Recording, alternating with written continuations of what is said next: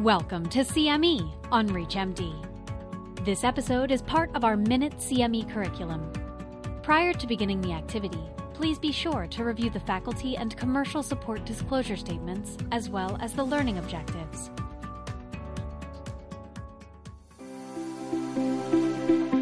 Hello, my name is Adam Cohen from the University of Pennsylvania in Philadelphia. Today I'll be discussing the topic How durable is the benefit seen with CAR T cell therapy in multiple myeloma? We know that BCMA directed CAR T cells can induce very high response rates, even in highly refractory myeloma patients.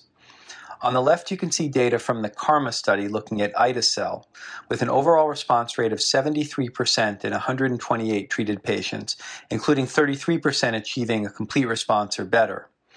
Responses were even higher in the subset that received the highest dose of ide-cel, 450 million cells, with an overall response rate of 81% and CR rate of 39% in this subset. On the right, you can see data from the CARTITUDE-1 study testing the cilta-cel CAR T product. The overall response rate here was 98% in 97 highly refractory patients, with a remarkable 83% of patients achieving a stringent CR or better. The question is, however, how durable are these responses? So here we see the response duration to ide-cel in the KarMMa study.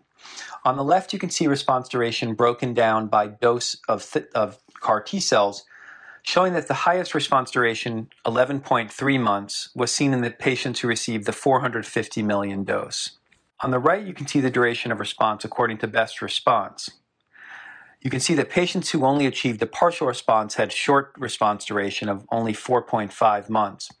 Very good partial response patients had a median response duration of 10.4 months, and those who achieved a CR or better, roughly a third of the patients, had a median response duration of 19 months at the time of this data cutoff. While this is fairly impressive, you can see, however, that there continue to be relapses even in the CR patients who have had ongoing CR for a year or even 18 months. This is in contradistinction to what's seen after CAR T cell therapy in diseases like DLBCL and, and ALL, where patients who have had a durable complete remission, 12 months or more, very rarely seem to relapse. This slide shows the persistence of the CAR T cells in patients receiving ide-cel, as well as the uh, incidence of anti-CAR antibody development. You can see that CAR transgene peaks in the first month, and then there's a gradual decline, with most patients having undetectable CAR levels by six months or beyond. This seems to correlate with the emergence of a high frequency of anti CAR antibodies 44% of patients at six months, up to almost two thirds of patients at 12 months. This also seemed to correlate with the likelihood of response to retreatment with ide-cel.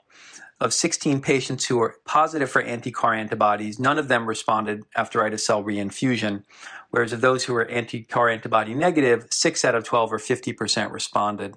However, these responses tended to be short-lived with median PFS of only 2 to 3 months. Here we see progression-free survival in the latest update of the CARTITUDE-1 study with cilta-cel.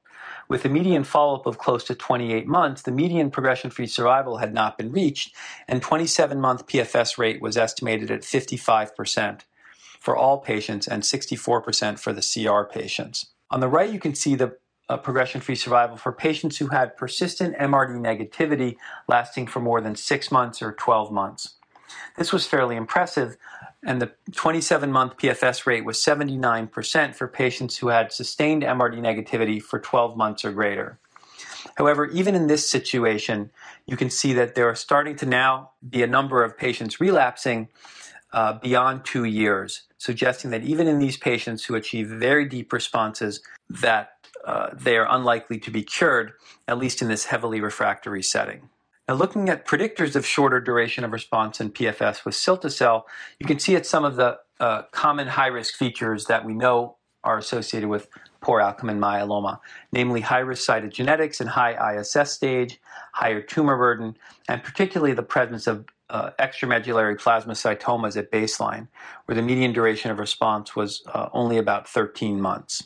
So to conclude, ide-cel and cilta-cel have very high response rates in highly refractory myeloma patients and are currently FDA approved for patients with four or more prior lines of therapy who have been exposed to a proteasome inhibitor, IMiD, and CD38 antibody. The median duration of response to ide-cel in the KarMMa study was 10.7 months, the median duration of response of, of in the CARTITUDE-1 study was not reached with a median follow-up of about 28 months. There are now ongoing studies exploring the use of both of these BCMA CAR T cell products in earlier lines of therapy where patients may have healthier T cells and less refractory disease burden to try to see if we may be able to extend the duration of response even further and perhaps start to cure a subset of our patients. Thank you very much for your attention. You've been listening to CME on ReachMD. This activity is jointly provided by Global Learning Collaborative, GLC, and Total CME Incorporated, and is part of our Minute CME curriculum.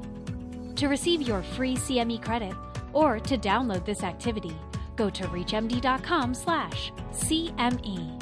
Thank you for listening.